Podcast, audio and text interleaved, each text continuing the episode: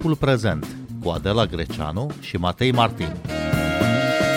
Podcast ascultat de Ascendis, creator de cultură organizațională. Instituțiile din România care au sub 50 de angajați ar urma să fie reorganizate sau comasate conform proiectului unei ordonanțe de urgență prin care se caută soluții pentru reducerea deficitului bugetar. Numeroase muzee și teatre se află în acest pericol. Reacția societății civile nu a întârziat. Peste 46.000 de semnături a strâns petiția online Opriți distrugerea culturii cum am ajuns aici în aproape 33 de ani de democrație. Bine v-am regăsit! Noi suntem Adela Greceanu și Matei Martin și invitata noastră este Corina Șuteu, expert în politici culturale, fost ministru al culturii. Bun venit la Radio România Cultural! Bine v-am găsit! Până una alta știm foarte puține lucruri despre această ordonanță de guvern și în general știm foarte puține despre măsurile pe care intenționează să le ia guvernul pentru a diminua deficitul dar știm oricum că măsuri vor fi luate și că plutește așa un aer de austeritate mai ales pentru domeniul uh, culturii, uh, care oricum nu, nu stătea pe roze. Corina Șuteu, cum uh, vă explicați faptul că știm atât de puține și totuși lumea culturală e în alertă? Știm atât de puține din mai multe puncte de vedere. În primul rând, se repetă, de fapt, o situație pe care noi am mai trăit-o de câteva ori de-a lungul ultimilor ani și aceasta este următoarea. În realitate, există acest deficit foarte mare, deci există o problemă de gestiune a fondurilor, fondurilor publice în România și, dintr-o dată, trebuie să rezolvăm această problemă. Adică facem tot ceea ce în orice curs clasic de politici publice e considerat a fi o greșeală, să iau măsuri brutale, radicale, pentru a rezolva o problemă fără să studiezi cu adevărat și fără să ai datele necesare pentru a vedea care vor fi consecințele măsurilor pe care le iei. Și bineînțeles că măsurile astea sunt menite să, să micșoreze deficitul, dar ele de fapt, nu au niciun fel de studiere a impactului real asupra domeniilor în care măsurile astea vor fi uh, aplicate. Da?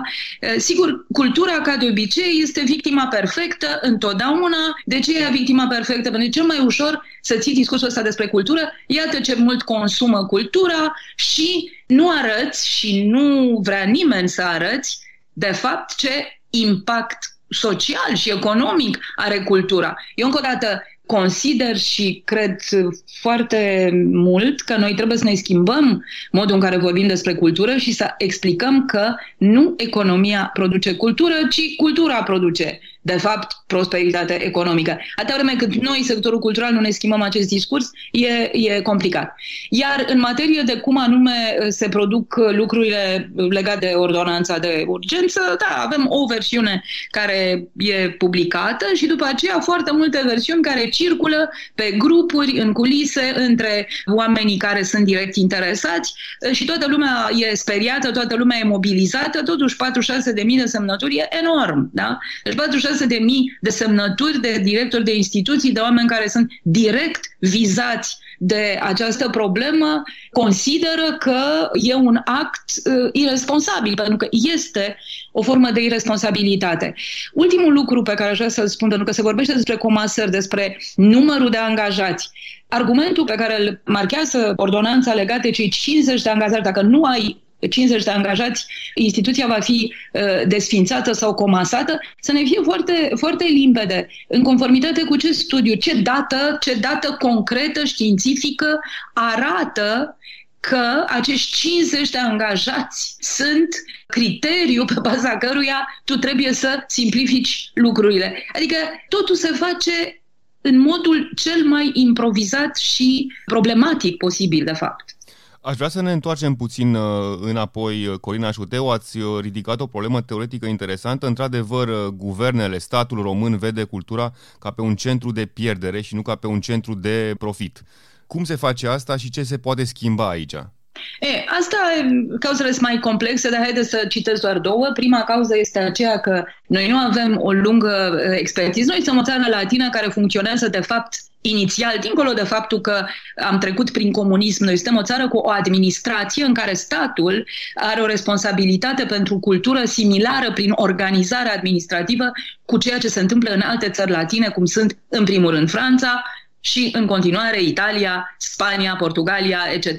Da? Dar sigur că asta se întâmplă și în țări precum Austria sau Germania. Dar statul are o responsabilitate majoră. Noi nu putem face cultură prin intermediul instituției publice decât cu sprijin financiar din partea uh, statului. Deci, una dintre cauze este aceea că e construită în, în interiorul metabolismului felului în care e susținută cultura, ideea că dacă nu există instituție publică pentru cultură, nu se poate face, nu se poate face cultură, fiindcă astfel a evoluat istoric infrastructura nu administrativă a noastră în care absolut toate domeniile sunt foarte, foarte dependente de stat. Și toate măsurile cu adevărat liberale, să spunem așa, au fost măsuri care n-au putut să spargă de fapt, uh, captivitatea asta în arhitectura politicii publice.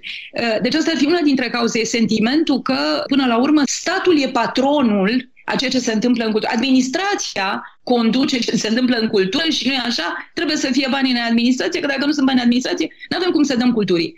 Asta e una dintre cauze. Mă rog, există și cauza asta de vocabular în care noi înșine, ca membri ai comunității culturale, nu ne-am obișnuit încă să explicăm în ce măsură cultura produce prosperitatea economică. Noi avem de luptat aici, noi avem încă de lucrat la nivelul ăsta, dar o altă cauză obiectivă este că, în realitate, nu s-au construit suficiente instrumente eh, care să permită vieții artistice și creative să existe și în sistem independent. Pentru că dacă ar exista, dacă ar exista o lege a sponsorizării foarte eficientă, dacă noi am avea modalități de a construi entități culturale cărora să li se dea sprijin din uh, punct de vedere al dinamicilor suficient de, de puternic pe niște instrumente legale și administrative care să funcționeze, tu ai avea o mult mai mare capacitate de a verifica impactul real economic pe care îl are cultura într-o comunitate. Și mai vreau să mai spun ceva.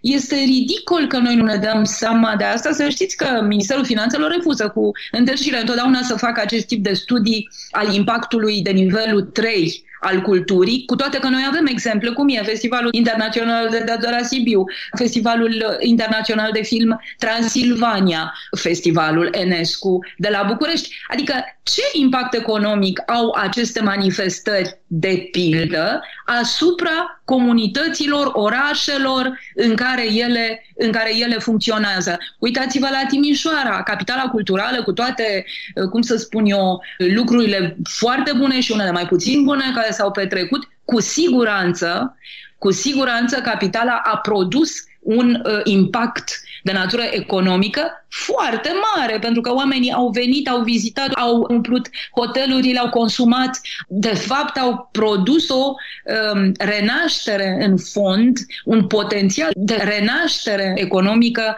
în acel loc.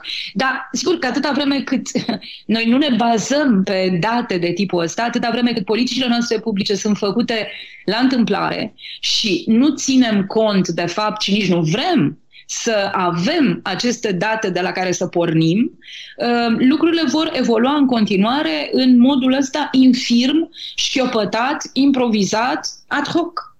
Așa este, marile festivaluri, marile evenimente, dar nu numai ele, produc uh, plus valoare pe orizontală, cumva au un impact social și economic uh, foarte important. După 1989, în orice caz, România a adoptat cel puțin pe hârtie, cel puțin teoretic, ideea de excepție culturală provenită din uh, Franța, doar că s-a suprapus peste un stat și peste instituții sărace, fără bani, de fapt. Adică uh, bugetul uh, României, guvernul României nu poate susține, așa cum o face Franța, toate instituțiile culturale în ideea acestei excepții culturale. Mai e valabil, până la urmă, conceptul ăsta mai poate fi susținut în România? Noțiunea de excepție culturală are mai mulți, um, mai mulți vectori. Primul dintre, dintre aceștia fiind faptul că statul își asumă, de fapt, responsabilitatea pentru cultură. Statul francez, de pildă, consideră că cultura este un bun sacru și de aceea el este excepțional. Deci asta este o abordare vizionară și, cum să spun eu, uh, intențională a statului în favoarea culturii. Iar ceea ce s-a întâmplat după 89 nu este doar faptul că uh, statul a avut o responsabilitate pusă peste instituții care erau sărace. Ele erau sărace tocmai pentru că nu s-a considerat niciodată la nivel politic că investind în aceste instituții, de fapt creăm bunăstare, bunăstare materială. Iar excepția culturală, da, ea funcționează în continuare, încă eu cred funcționează și mai mult acum, dar ar trebui redesenat rolul statului într-o lume în care vloggerii, bloggerii, toată realitatea virtuală și entertainmentul încep să aibă un rol extraordinar de mare în atragerea unui public care nu mai este un public care e obligat să fie inițiat, educat, etc. Deci eu cred că ce s-a întâmplat a fost că pur și simplu noțiunea asta de excepție culturală și de a înțelege care este rolul statului în susținerea culturii, nu a avut oameni suficient de informați la nivel politic și suficient de inițiat și suficient de vizionari. În Franța sau în alte țări, administrația culturală are persoane educate în acest sens. Ei nu respectă doar rigori, cum să spun eu, contabile. Ei respectă o anumită filozofie de lucru. Ei înțeleg de ce susțin cultura. Ei înțeleg de ce e important într-o mică comunitate să ai activitate culturală și să ai, de fapt, evenimente culturale care transformă comunitatea respectivă într-o comunitate, într-un oraș atractiv. Și ca să revin la asta, uite, apropo de una dintre prevederile ordonanței legate de acești celebri 50 de angajați, dacă nu au 50 de angajați, instituția fie dispare, fie comasată, fie restructurată, etc. În localități mici, da? sau în localități, de pildă, cum este Sfântul Gheorghe, teatru de acolo de limbă română nu are 50 de angajați. Dacă se desfințează pe toată zona aceea, dacă teatrul de limbă română se desfințează, pe toată zona aceea nu va mai exista un teatru de limbă română. În uh, Alba Iulia, teatrul de păpuși ar trebui desfințat. În anumite orașe mai mici, teatrele, după ceea ce prevede ordonanța, ar fi desfințate. Păi, dacă vor fi desfințate, toată acea, uh, cum să spun, acel țesut creat în jurul acestor instituții, de fapt, va avea o viață mult mai săracă și s-ar putea încet, încet să se simtă asta economic. Nu, cu siguranță se va simți. Deci există aici multe elemente care construiesc, de fapt, noțiunea de instituție publică de cultură care reușește. Trebuie să ai o viziune despre asta, trebuie să ai o viziune la nivel politic și la nivelul practicilor artistice. Tu nu poți uh, avansa pur și simplu pe ideea nu mai avem bani și nu mai dăm bani. Păi unde nu mai dai bani? Păi tu nu mai dai bani, să ne înțelegem bine, o instituție de cultură publică sau independentă, ea nu e ca un frigider. Nu golești un frigider dintr-o parte și pui hrana în cealaltă parte. Ea este, de fapt, o structură vie în care se construiesc conținuturi care până la urmă hrănesc în realitate comunitatea din care fac parte și pe care o deservesc. Și asta este conceptul excepției culturale. Nu conceptul francez al excepției culturale este hrănim această reprezentare simbolică a comunității, care nu poate să existe decât în interiorul instituției culturale, și prin faptul că o hrănim, de fapt hrănim comunitatea și creăm prosperitate spirituală și prosperitatea spirituală va crea prosperitate prosperitate materială.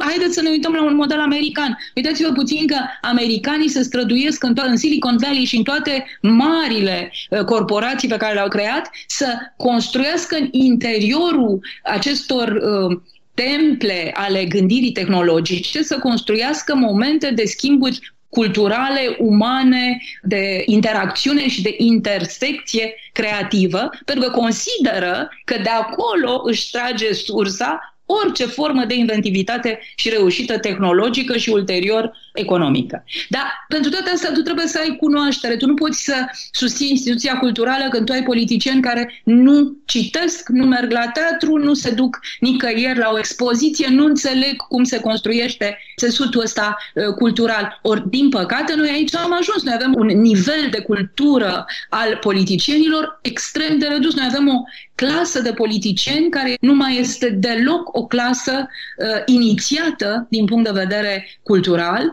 și este și, cred eu, responsabilitatea noastră să întoarcem această situație pe dos. Sigur că pare un fel de discurs uh, complet idealist, dar eu cred că ne-a mai rămas doar posibilitatea de a apăra ceea ce avem și aceste 46.000 de semnături arată că undeva trebuie să se oprească abuzul, că dacă tot suntem într-o ideologie în momentul ăsta împotriva abuzului, ce se întâmplă acum cu aceste măsuri ale ordonanței de urgență este un abuz. Este un abuz asupra unei zone fragile care cere cunoaștere și în momentul în care această cunoaștere nu există, măsurile care se iau sunt de natură primitivă. Nu? Ca orice uh, grup primitiv, el vine și dă cu ciocanul în tot ce vede. Habar n-are ce conține, ce valoare conține acel obiect în care lovește cu ciocanul. Cam asta e imaginea pe care o am în minte. În orice caz, acest uh, prag de 50 de angajați sub care o instituție poate fi uh, comasată după viitoarea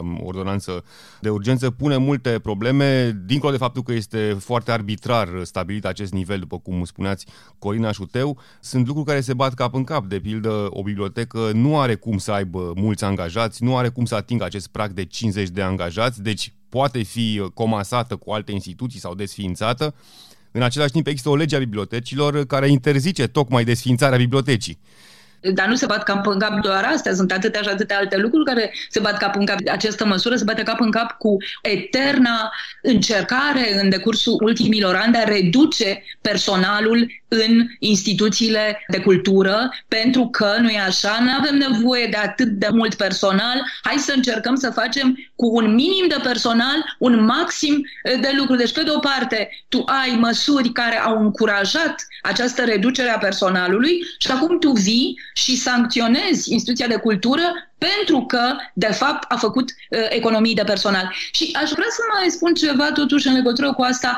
O restructurare, reorganizare a instituției de cultură este necesară, dar asta se face într-un mod studiat, durează, se discută în ce fel se realizează această restructurare, care probabil ar putea să dea, într-adevăr, economii, dar niște economii făcute după ce ai studiat toate alternativele și după ce ai avut datele necesare pe baza cărora tu te lansezi în măsuri radicale legate de instituțiile de cultură. Adică ce vreau să spun aici este că noi suntem în momentul de față, repet, prizonierii unor, unor oameni care iau decizii neinformate. Iarăși, în abecedarul modului în care se iau decizii pentru politică publică, există această idee că deciziile trebuie să fie informate. Ele trebuie să aibă cercetare la bază, ele trebuie să aibă concluzii bazate pe date foarte solide, ori asta nu se întâmplă. Totul se petrece la nivel declarativ, superficial și din cauza asta profund, profund uh, negativ cu siguranță pentru impactul viitor. În orice caz, la scurt timp după ce au uh, început să apară primele date despre efectele acestei ordonanțe uh, de urgență, care schimbă totul în instituțiile publice, am văzut că INCFC, Institutul Național de Cercetare și Formare în domeniul culturii, a publicat un studiu cu date complete sau incomplete puțin contează acum, în care a arătat toate aceste efecte nefaste dacă această ordonanță va fi uh, aplicată. Credeți că contează în vreun fel în calculul uh, guvernului mm, aceste informații, acest tip de, de analiză de impact? În realitate, cred că, din păcate, nu contează, repet, pentru că dacă ar conta, multe alte lucruri s-ar petrece, s-ar petrece diferit. Și să nu uităm că INCFC-ul este o entitate care totuși depinde de Ministerul Culturii, da? Chiar și doamna ministru al Culturii a făcut o declarație și s-a întâlnit cu uh, oameni din instituțiile publice spunând că nu e de acord cu, uh, cu ceea ce se întâmplă și că ea va aborda această chestiune în fața guvernului. Acum, să spunem și asta, doamna ministru este ea însăși uh, membră în guvern. În momentul în care s-a pregătit ordonanța, într-adevăr, eu sunt surprinsă cum a fi fost ea pregătită de vreme ce nu s-a știut că va avea acest tip de conținut. Dar asta este iar o surpriză, adică nu e o surpriză, de ceva care se petrece în mod uh, greșit. O ordonanță de urgență, membrii guvernului trebuie să știe despre ce e vorba în această ordonanță de urgență. Iar datele pe care le oferă INCVC și pe care le-a oferit, într-adevăr, ele, da, sunt necesare. Pe de altă parte, iar din păcate, aceste date trebuiau cerute înainte. Deci INCVC-ul nu trebuie să reacționeze la asta. Vorbesc aici despre deciziile primului ministru. Primul ministru trebuia întâi să solicite ministerului aceste date, nu? Și apoi să vină cu o ordonanță de urgență care conține toate pericolele pe care uh, studiul publicat de INCFC uh, le arată. Adică ce demonstrează încă o dată această logică? Demonstrează că nimic din aceste decizii nu se bazează pe vreodată obiectivă. E pur și simplu o abordare brutală, radicală, greșită, care nu ține cont de consecințe. Nu se ține cont de consecințe. Se ține cont de un singur criteriu. Cum facem să readucem niște bani în buget, cu toate că tot noi suntem cei care am greșit în administrarea fondurilor publice. Și, vedeți, aici, din nou, noi nu mai avem, din păcate, niciun fel de sistem de checks and balances în privința asta. Deci noi nu mai putem decât să reacționăm. Noi, societatea civilă, da, sau subordonații ministerului, nu mai pot decât să reacționeze. Ei n-au niciun fel de instrument prin care să poată acționa benefic pentru ca acest tip de ordonanțe să nu prindă formă. Da? Deci, dacă această ordonanță se va pune în mișcare și înțeleg că, din nou, au fost declarații legate, de exemplu, de teatre care spun că, de la nivel oficial, că, de fapt, pentru teatre, abia pe 1 ianuarie 2025 vor fi luate măsuri de comasare sau, sau alte măsuri de desfințare. E, ce se întâmplă în 2025? În 2025 deja vor avea loc alegerile. Deci dacă se va produce reforma și măsurile vor lua viață în 2025, asta presupune că deja va exista o nouă putere așezată, nu? pentru următorii ani, care va face lucrurile astea fără ca nimeni să o mai poată trage la răspundere, pentru că va fi o putere deja aleasă și instalată. Bună, Corina Șuteu, ce responsabilitate au oamenii de cultură pentru felul cum este perceput uh, acest domeniu de către oamenii politici, pentru lipsa de viziune a acestora, pentru faptul că cultura este mereu o preocupare cel mult marginală pentru decidenții politici? E, au o mare responsabilitate, cred eu, dar eu cred că asta a fost un proces, nu cred că este o responsabilitate imediată, cred că e o responsabilitate care s-a construit în timp, de fapt o, o deresponsabilizare care s-a construit în timp și așa cum am și scris în articolul meu din 22, eu cred că noi trebuie să fim conștienți că în realitate lumea culturală a fost foarte multă vreme și este în continuare complice cu lumea politică și asta îi face tot timpul pe politicieni să aibă impresia că de fapt și așa și este, ei sunt cei care decid lumea culturală s-a dus întotdeauna într-un soi de stare de spirit, de, de cerere, cum să spun eu, umilă și uh, subordonată față de puterea politică și cauzele acestei atitudini nu o să stau acum să le analizez pentru că ele țin și de propria noastră istorie, nu? Dar eu cred că faptul că responsabilitatea este și a comunității uh, culturale e clar. Însă, este și a felului în care au evoluat, nu așa, uh, politicile culturale în general în Europa, în felul în care a evoluat tot sistemul legat de influența tehnologiilor, a felului în care, nu uitați-vă puțin la industria de film, este în momentul de față radical lovită de apariția inteligenței artificiale, greva din America a actorilor și scenariștilor arată cât de îngrijorați sunt ei că există și la nivel mondial schimbări extraordinar de importante care au loc și care și ele influențează, de fapt, o anumită mentalitate și un anumit punct de vedere și abordare asupra culturii. Dar ce ar fi important acum este să ne gândim efectiv care sunt soluțiile sunt soluții. Cum începem să ne comportăm de acum înainte? Vom mai face compromisurile pe care le-am făcut de obicei? Vom mai negocia cu politicianul să acceptăm să facem tot ce vrea el pur și simplu pentru că în felul ăsta noi o să avem un buget mai mare? O să reușim să ieșim din ideea asta că atâta vreme cât avem niște interese individuale, principiile nu mai contează? Asta e întrebarea fundamentală. Vor fi oamenii de cultură, directorii de instituții capabili să-și negocieze interesele în favoarea comunității sau vor rămâne într-o negociere individuală între puterea politică decidenți și propria lor instituție, propria lor organizație. Eu cred că asta este întrebarea critică. Pentru că dacă nu vom ieși din mentalul total individualist și în același timp micuț și foarte prost ca mod de abordare, dacă nu vom ieși din acest tip de, de gândire foarte limitativă da? și nu vom înțelege că avem nevoie de alianțe foarte serioase, că avem nevoie de alianțe care să respecte niște principii, nu să respecte propriul meu interes, atâta vreme cât acest lucru nu se va întâmpla, în continuare, alianța mediocrilor și a incompetenților va fi victorioasă, pentru că așa se întâmplă întotdeauna. Pentru că incompetența și mediocritatea sunt în realitate un liant mult mai puternic decât liantul pe care îl poate oferi valoarea și conținuturile și lucrurile excepționale în sensul excepției culturale. Și există solidaritate între cei care se ocupă de cultură în uh, acest sens? Eu cred că în discursuri există, în realitate nu. Toată experiența mea în România, în mod special, mi-a arătat asta și mi arată în continuare asta și cred că și asta va trebui să se învețe. Eu cred că va trebui învățat acest nou mod de a opera pentru a apăra domeniul cultural. Vedeți modelul colectivelor din America de Sud, mie mi se pare interesant. Sigur că sistemul ăsta de colectiv din, din America de Sud e bazat pe o abordare foarte stângistă, într-un sens care e foarte adaptat realităților de acolo.